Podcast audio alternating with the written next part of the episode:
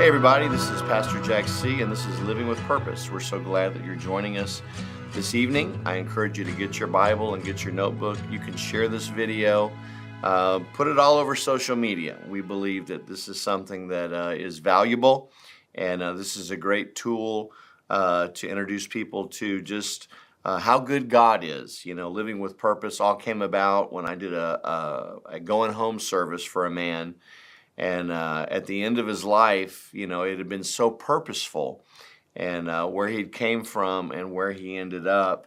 Uh, I just said there's no way that you can end up the way that he did from where he came from without purpose. And so living with purpose was placed on my heart. Um, I believe that everything that we do for God, we should be intentional about it. Nothing with God happens to us happens to us accidentally. We don't accidentally fall into a into a, a well of blessing. We don't accidentally uh, fall into the blessings or the curses. Everything in our life is done purposefully. We make choices and we make decisions every day, and I choose to be blessed. I choose to live my life on purpose for God, and because of that, I'm a very, very blessed man. i am I'm rich. I'm rich in, in, a relationship with my wife. I'm rich in my relationship with my children. I'm rich in my relationship with God. I'm rich in my relationships uh, in the business community and in the schools and those types of things. I'm a very, very wealthy man because of living a purposed life. So, what we've been talking about is strife. And I really encourage you to go back and listen to last week's teaching because uh, I'm really trying to to I don't know wave a flag and just let us know that you know strife is just not something that we should tolerate in our lives. That it is dangerous. That it is uh, corrosive. That it is it can corrupt relationships. Its purpose is to divide us from the blessing. But as we found out last week, it doesn't just divide us. It's a tool that the enemy uses to send in offense to you know there's a number of ways that strife can come into a situation but its ultimate purpose is to separate you from the blessing to keep you from growing. But what he really wants to do what the enemy really wants to do is he wants you to make a life altering decision based on how you feel at that time.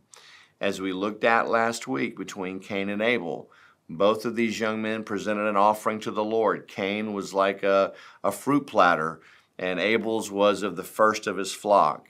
And the Bible says that God respected one offering, but he didn't respect Cain's offering. And that word respect, we found out, means that God really didn't even pay attention to it. He didn't even cast his gaze upon it. I said it like this I don't think God is like this, but this is kind of the way that I saw it.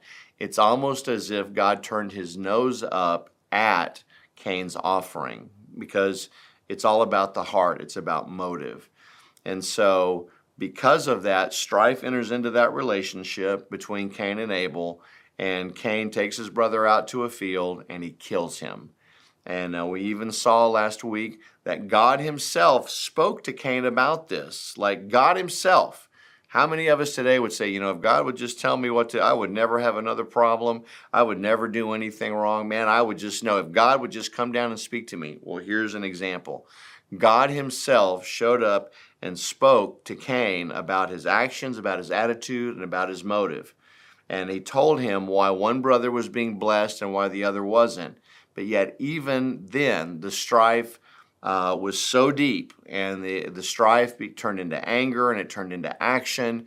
And the next thing you know, we are separated from Abel's bloodline forever. Cain made a life altering, life changing decision at the worst possible time when he was dealing with strife.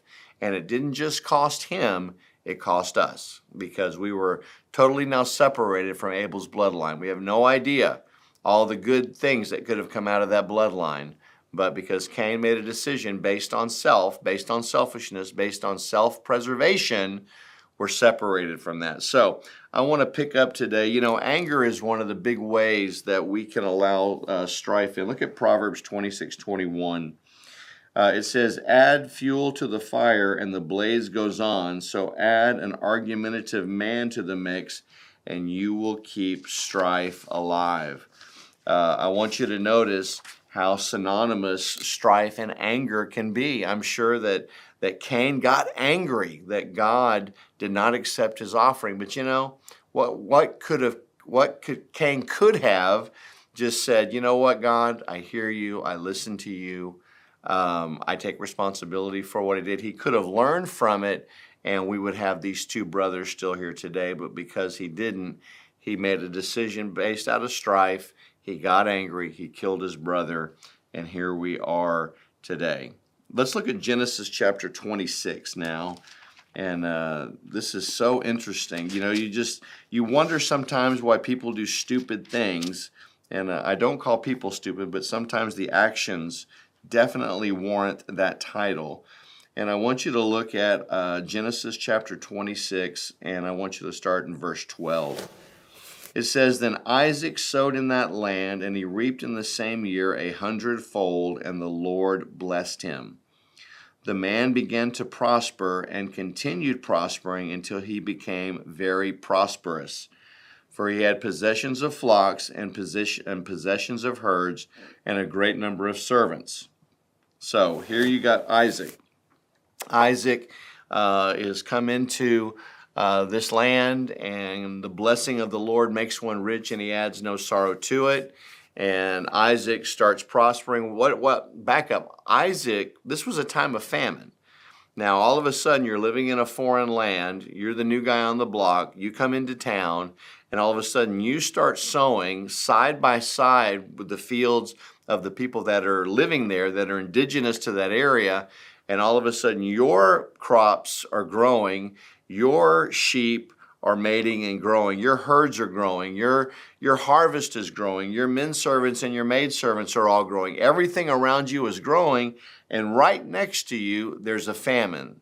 It's as if that famine's not even attaching you, attaching itself to you, because that's how strong the blessing of the Lord is. There's there's some real scriptural truths to that uh, about sowing in a time of famine. You know, um, God-led sowing can make us wealthy. You know, it's not always the most opportune time to give, but we should never be in, a, in, in an area or a situation in our life where A, we don't have something to give, or B, uh, we decide not to give. It is always a time to sow. It doesn't matter what the economy says, it doesn't matter what the clouds look like outside. With when we sow, when God tells us to sow, you'll have these same results. It was his will to get this stuff to Isaac because he knew Isaac was going to need it, but all he needed was Isaac's obedience, and Isaac did what he told him to do. It didn't look like a good time to sow, but Isaac sowed. And when he sowed, he reaped a hundredfold. Uh, on that seed. And so there's so much there to that about biblical prosperity. That is God's will for us is to prosper. But I want you to notice what happened immediately. Immediately uh, after God began to prosper him. Um, I want you to look at the next verse and let's read verse 13 again just because it sounds so good. The man began to prosper and he continued prospering until he became very prosperous. For he had possessions of flocks and possessions of herds and a great number of servants. So the Philistines envied him. Now the Philistines had stopped up all the wells which his father's servants had dug in the days of Abraham his father, and they filled them with earth. I want you to notice that all of a sudden, you know, when everybody's on the same piece of land and everybody's dealing with the same situations, you know, misery loves company. You know, everybody, well, yeah, let's you know, how's it going on your land? Well, I don't have anything. Do you have anything? Have they found any water? No. Man, isn't this summer hot? What are we going to do? Blah, blah, blah. Well, there's no problem there. But the minute one of those people begins to rise, to be elevated, one of those, when all of a sudden now you've got this new kid on the block, the guy that doesn't even live there. Now, when he's coming and he's doing these foolish things, they probably saw him out there sowing in the midst of the famine. And I'm sure these Philistines were like, What do you think that he's doing? They probably thought he was crazy. They probably thought he didn't know. They were probably laughing at him. But I guarantee you, their laughs turned to fear when they saw his crops begin to appear. And so now all of a sudden he's beginning to prosper. Now all of a sudden they're beginning to see, well, when that starts to happen, there's an agitation that begins to take place. and they start questioning. And we have to be really, really wise as believers when there are people around us and they begin to get blessed. How you handle that is just as important as to the seed that you've sown and how you're going to harvest. When we um, are envious when other people harvest, when we begin to go, Well, I gave and God didn't give anything to me. Well, I sowed two years ago and I'm still waiting on the harvest on that seed. Well, why would God bless them? I see what they did. You know what they did? all of a sudden, when we start putting ourselves in the seat of the scoffer, when we start standing in judgment against other believers, we are stopping our own harvest from coming into being. We are slamming on the brakes because what we're telling God is, is that this is a fleshly thing that I'm doing and I really don't trust you at all. So what happened was, and this is so crazy, how many of us would believe that the single most important thing in a time of famine would be water? that would be the single most important commodity that there was. And I want you to notice, because of strife, what these Philistines did. I read it once and maybe you caught it, but let me read it again. It said, Now the Philistines had stopped up all the wells which his father's servants had dug in the days of Abraham his father, and they filled them with earth. They were so determined to try and stop Isaac from prospering that they cut off their own head to spite themselves. That they went to the wells, they went to the very source of life for that whole entire region. And because they were so blinded by anger, they were so blinded by selfishness, they were so blinded by envy, they were so blinded uh, by this strife that had come in that it caused them, they said, the only way to do this is we've got to cut him off from the water. Well, see, when you're in strife, you're not even thinking rationally because you're not just cutting him off from all the water, but you're cutting yourself off from the water too. And what these Philistines did was is they covered in all the wells, they cut off their own supply in a in a very weak, petty, lame gesture to try and stop Isaac from giving. They allowed strife in through envy, and it caused them to cut off their own water. I mean, how that, that is the definition of stupid. I mean, what is the definition of stupid? Filling in your own wells. That's like a picture of offense. Offense is no more than than me drinking poison and hoping that it affects somebody else. That's the definition of offense. That's exactly what these Philistines did. They drank their own poison hoping that it would affect Isaac. Now, let me say this.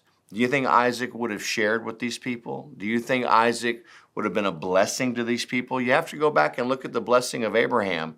That blessing was not there just to make Isaac blessed, that blessing was there to make the whole world blessed. So, had the Philistines recognized that, you know what? Whatever this guy's doing, let's try and do the same thing. Whatever this guy's doing, let's try and help him. Whatever this guy's doing, let's ask him for his help. Let's, let's get underneath that umbrella of his blessing so that in turn maybe our crops can grow. So in turn maybe our livestock will grow. So in turn maybe all of our possessions will begin to grow. And, and what they did because, you know, strife and pride and envy and all these things, I mean, it is just shipwrecked so many people in the earth. They've been totally cut off from their purpose and destiny because they were too proud to ask for help. We don't ever want to put ourselves in a situation or a position where we're too proud to ask for help. See, pride is the number one characteristic. Pride is the thing that got Satan kicked out of heaven. So we don't ever want to operate or demonstrate pride in any situation. It would have taken humility for these Philistines to admit that God was on Isaac. But instead of, of hooking up with him, connecting with him, instead of, of trying to even copy what he did, they just filled in all the wells, hoping that somehow this would stop his growth, but it didn't. See, the blessings of God are not in the wells that are in the earth. The blessing of God are, are in the wells that are in heaven, and no man can touch those wells. It doesn't matter where you are. It could be a time of famine. You could be the only one on the other side of the world. But you know what? God has wells of blessing for you. And what we have to do is stay in fellowship with Him, we have to, to recognize and understand what those blessings are. And but most importantly, we need to be a blessing to other people. Well, this is Pastor Jack C. I hope you're enjoying this. Uh, we might go a week or two more just talking about the effects of strife. And what I'm really trying to say is, is this is why we have to keep strife out. When we have too much strife, Satan is trying to cause you to make a life ending career choice or decision about your life, and it doesn't just affect you. What those Philistines did didn't just affect Isaac, it affected everybody in that region. God bless you, Jesus.